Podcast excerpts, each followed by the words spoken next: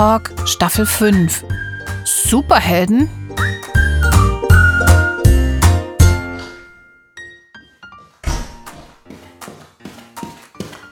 Guten Morgen! Guten Morgen, Lotte.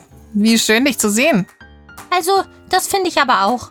Es ist ja immer ein guter Morgen, wenn ihr mich zu sehen bekommt. Was machen denn deine Superheldengeschichten? Ja, also meinst du die aus der Bibel oder die mit der Feuerwehr?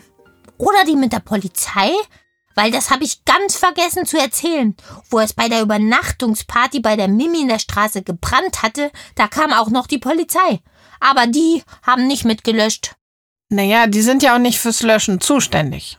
Die haben aber nachher den Bürgersteig abgesperrt und am nächsten Morgen kamen die nochmal und haben überall geklingelt und wollten wissen, ob wir was gesehen haben. Wie jetzt? Die haben euch Kinder befragt? Nein, nur die Erwachsenen. Leider.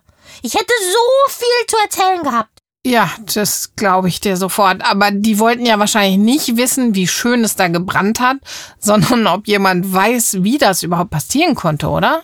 Hm, ja, wahrscheinlich. Aber woher sollten wir denn das wissen?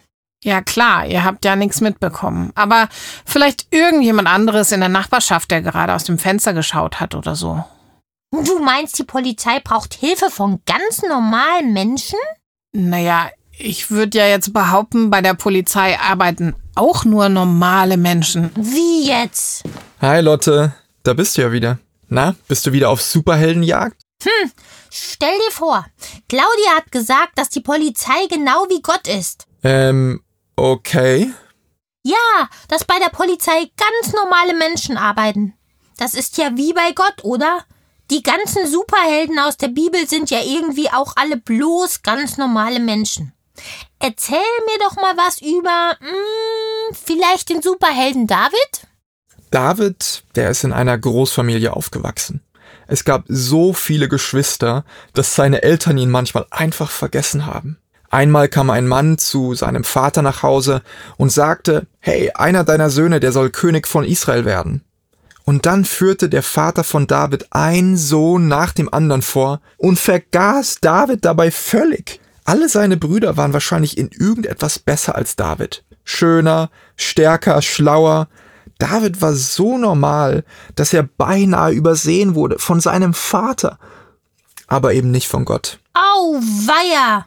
Merkst du? Wie bei der Polizei sind die ganzen Superhelden in der Bibel ganz normale Menschen. Tja, und weißt du was?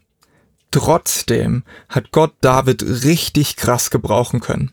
Und die Juden und Christen erzählen noch heute Geschichten von diesem starken König. Er ist sogar im Stammbaum von Jesus zu finden. Oh, da fällt mir gerade ein.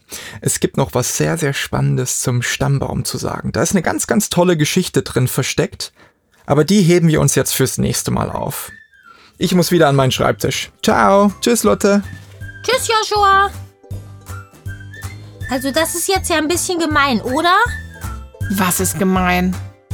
Na, da sagt der Joshua, er kennt noch eine super Geschichte und dann erzählt er sie gar nicht. Naja, ich hätte ja eh keine Zeit mehr. Tschüss, Claudi. Tschüss, Lottchen. Wir sehen uns dann für die Fortsetzung.